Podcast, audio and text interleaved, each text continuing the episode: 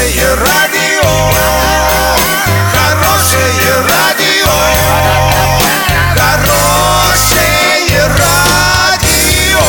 Радио Шансон.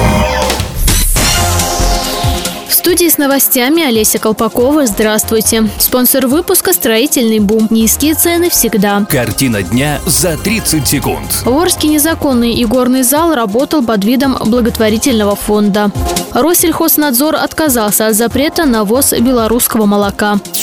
Подробнее обо всем. Подробнее обо всем. В Орске незаконный игорный зал работал под видом благотворительного фонда. Об этом сообщили в полиции города. В 2017 году и начало 2018 возбудили 9 уголовных дел по факту незаконной организации и проведения азартных игр. Виновным в этом преступлении грозит штраф в размере до 1 миллиона рублей или в размере заработной платы осужденного в период до 5 лет, либо лишением свободы на срок до 4 лет со штрафом в размере до 500 тысяч рублей.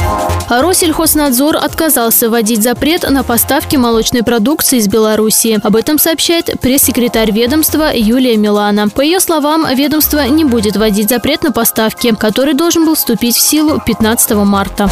Доллар 56.94, евро 70.53. Сообщайте на важные новости по телефону Ворске 30 30 56. Подробности, фото и видео отчета доступны на сайте урал56.ру. Напомню, спонсор выпуска «Строительный бум». Олеся Колпакова, радио «Шансон Ворске».